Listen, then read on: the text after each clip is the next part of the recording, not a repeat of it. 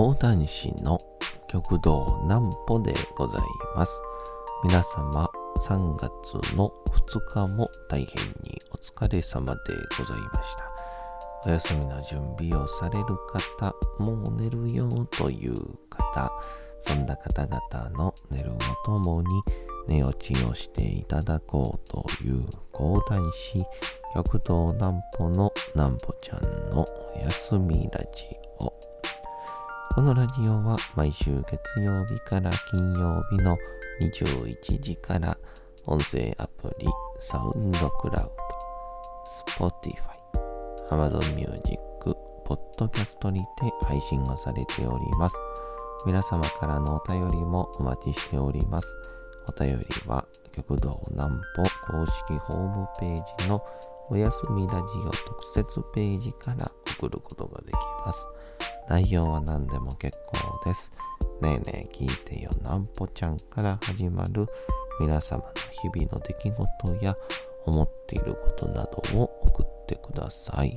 ご希望の方にはなんぽちゃんグッズプレゼントいたしますので、住所、お名前お忘れなくと。えー、いうことで、昨日はですね、えー兵庫県は三田市というところに、えー行ってまいりまして、えーそこのですね、えー高齢者大学というです、そういうあの、なんて言うんでしょうか、こう、現役を引退されてから、こう皆さんで、えまだまだ学ぶぞということで、障害学習っていう形で、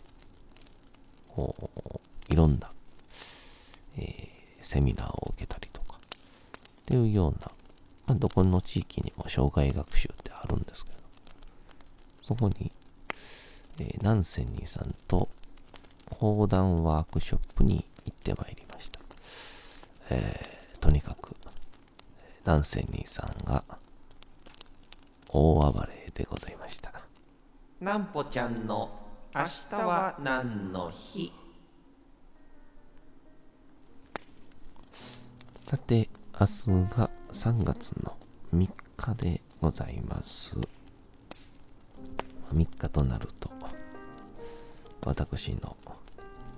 入門記念日でございますね。3月の3日。さあ、そんなこんなそうか。これで丸3年になるんですもんね。早いですね。さあ、去年ひな祭りの話はしたと思うので、懐かしの第1回 WBC が開幕。2006年3月の3日、野球の世界一を決定する第1回 WBC ワールドベースボールクラシックが開催をされました。第1ラウンド、第2ラウンドは各グループ総当たり戦となり、上位各2チームが準決勝、その勝者が決勝を行うトーナメント戦方式で試合が行われ、決勝は日本対キューバの一戦に、同年3月20日に行われた決勝戦では、10対6で日本が勝利をし、見事初代 WBC 王者に輝きました。大会概要、まあ様々あるんですけど、僕もこれ、確か、高校と中学校の時でしたかね。いや、すごかったですよ、あの頃は。もう次から次へと、こう、奇跡がね、ていくんですよ。まあ、代打、福留が逆転ホームラン打ったりとか、あの、ソフトバンク、元ソフト、当時ね、ソフトバンクの、あの、川崎がね、こう、やはり大舞台で、ショートを守ってたんですけど、すげえね、エラーするんですよ。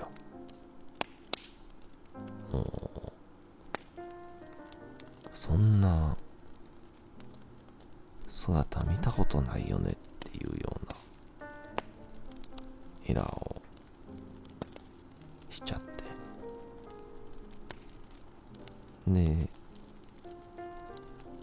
1回目のエラー。で、2回目もエラーして、で、3回目、これまた意地悪に、川崎宗則のところにね、ボールが飛ぶんですよ。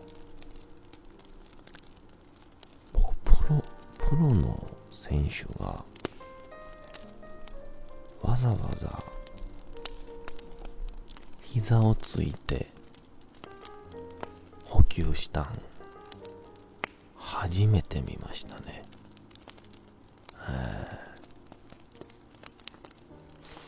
いや、まあ、そら、あれ、僕らのメンタルじゃ、エラーと膝をつくどころか、足は1ミリも動かないんでしょうけどね。で、その川崎が、その攻撃側の時に、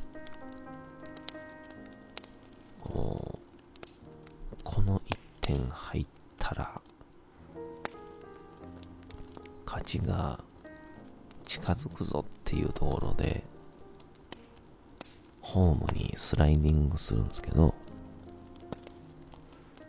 この時に、普通にスライディングやったら完全にアウトやったところを、遠くから回り込んで、確か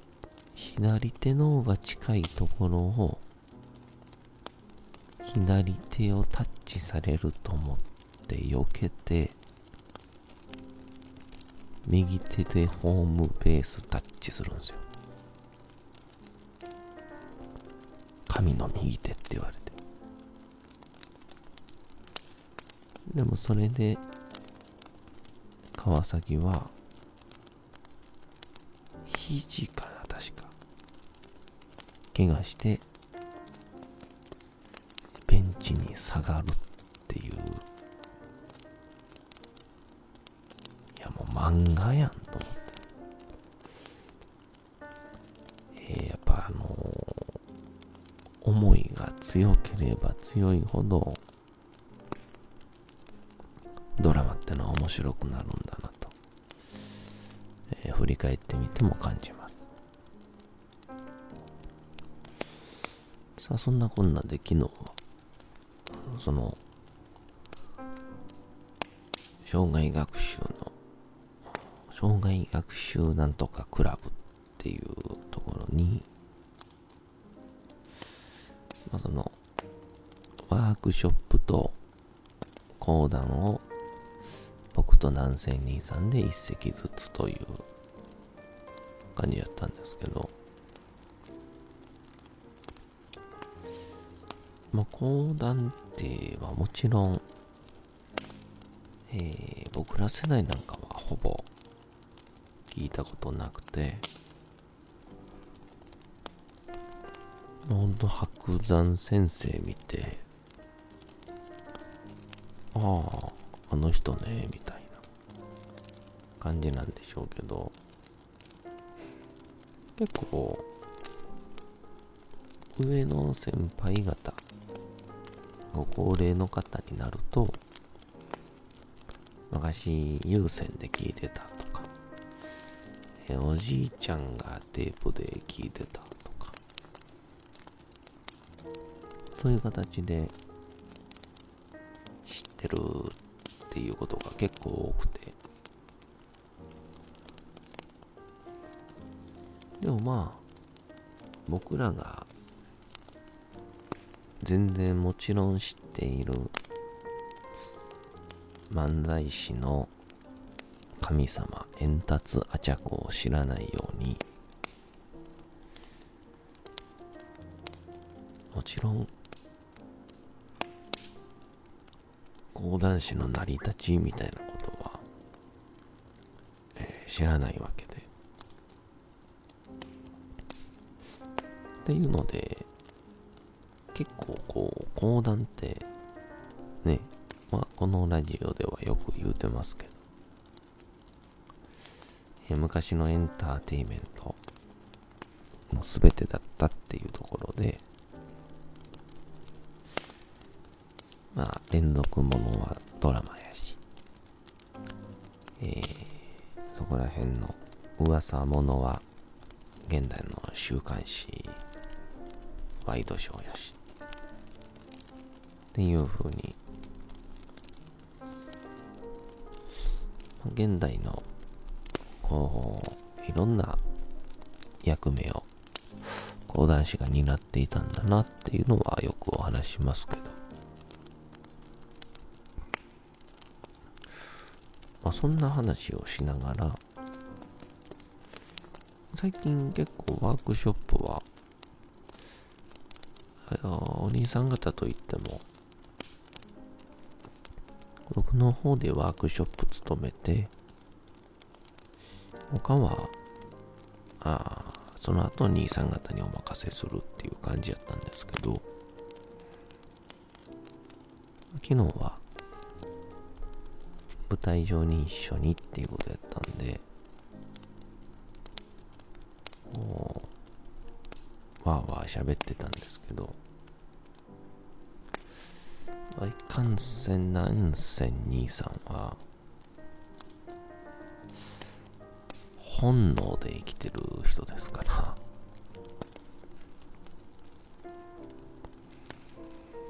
もう、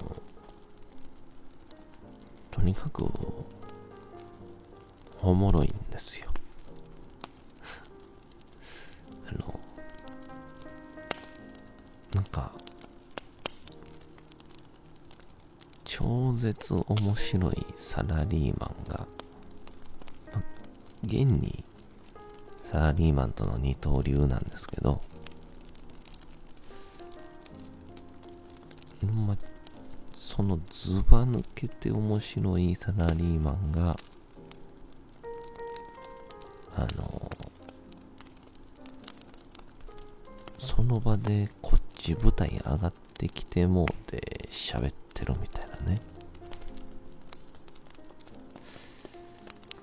こういう時に面白い人って結構分かれて、一つは、えー、自分がどうや、面白いやろって思ってしまってる人と、とにかく振る舞いが周りからおもろいと思われてる。だから自分ではあまり分かっていないみたいな。そういうタイプの人が結構多くて。完全に後者なんですけどね。南仙人さんがえー、やっぱり、この講談師、この年齢でやってますけど、ちゃ楽しいですよ。めっちゃ気持ちいいよ。って言ってて。ああ、これなんか素敵な話やなと。こんな状態で講談師をやっていて、心の底から楽しいと言える人が、そらいないよね、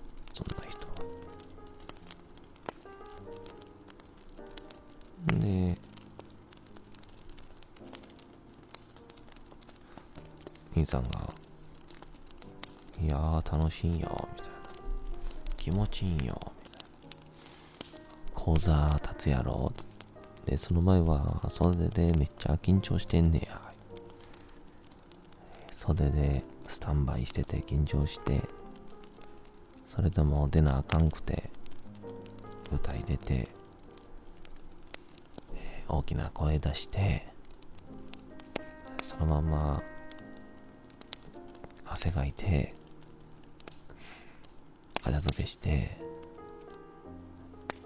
JR と阪急乗って、重曹で、ビール飲みたいやんか、っていう、まあ、まあ、これ、結構、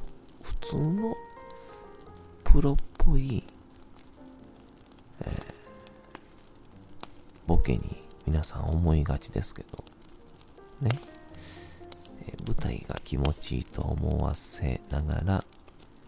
実はビールの話をするっていう、いや、そっちかいっていうツッコミのね。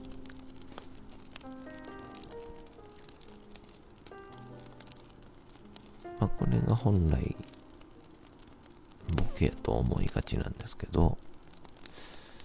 なんせ兄さんはこれを完全に本音で言うてますから。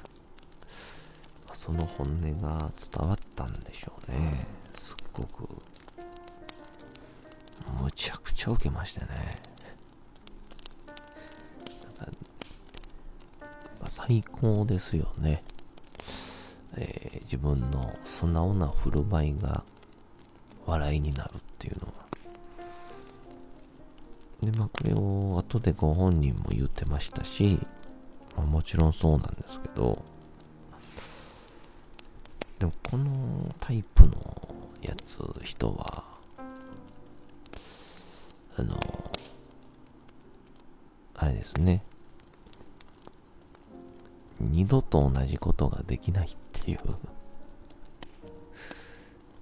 あの、目つぶってホームランと一緒ですから、え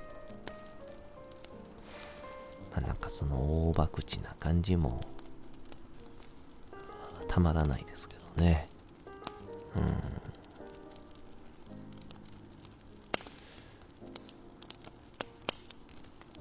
まあそれをやって、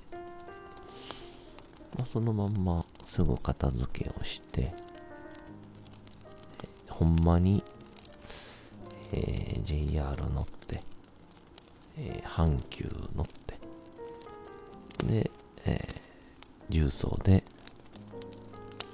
ビールを飲むというですね。まさか昼の2時からの乾杯で、いやいいですね。あの、なんとも言えない罪悪たまらなく最高でございました。各地域で、えー、講談ワークショップとか、結構、なんぼでもできますので、えー、ぜひとももしよければ、えー、ご依頼いただければ幸いです。はあ、そういえば、でも、三田の有馬公園で、僕ちっちゃい頃めっちゃ行ってたんですよね。その話すればよかったですね。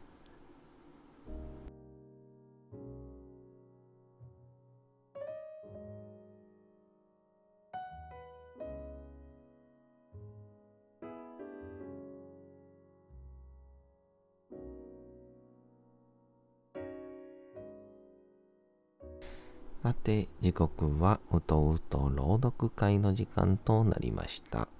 皆様、小さい頃眠れなかった時に、お父さん、お母さん、おじいちゃん、おばあちゃん、お世話になっている方に本を読んでもらった思い出はないでしょうか。なかなか眠れないという方のお力に寝落ちをしていただければと、毎日様々な物語、小説をお届けしております。さて、本日もお読みしますのも、小説の吉田松陰でございます。まあ、松陰先生とかも、ここまで熱い人だと、南仙兄さんじゃないけど、あまり計算なく、すごいことを喋ってしまうようなタイプの人やったんかなって思ったりもしますけどね。どうぞどうぞ本日もお楽しみください。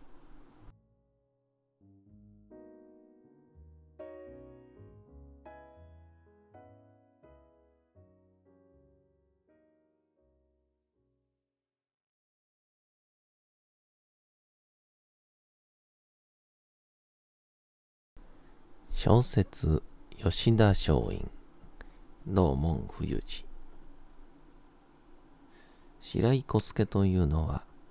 かねてから松陰と親しくしていたが牢に入った松陰から牢に入れられると牢名主に金を送るしきたりがあると聞いた。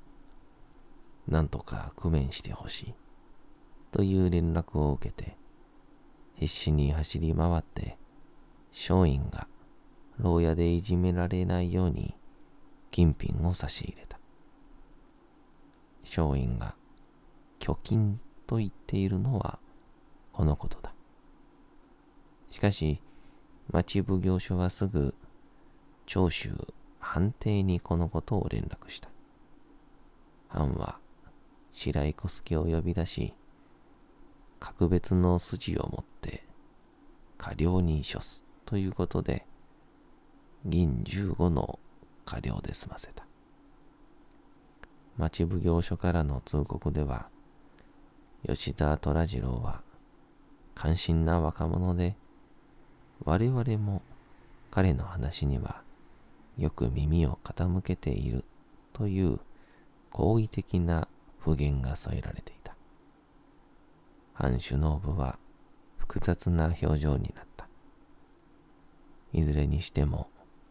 吉田虎次郎に、幕府はどんな刑を下すのだろうか、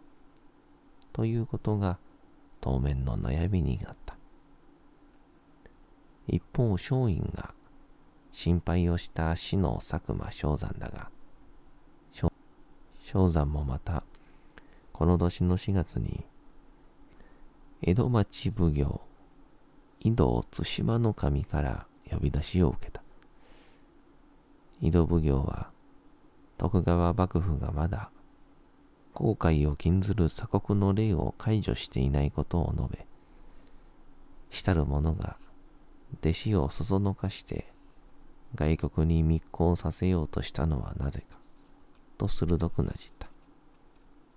正山が松陰に送った死を証拠品として出し、これに見覚えがあろうと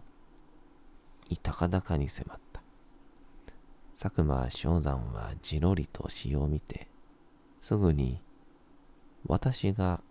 吉田に与えたものです。とあっさり認めた。そして井戸の論に対し、こう反論した。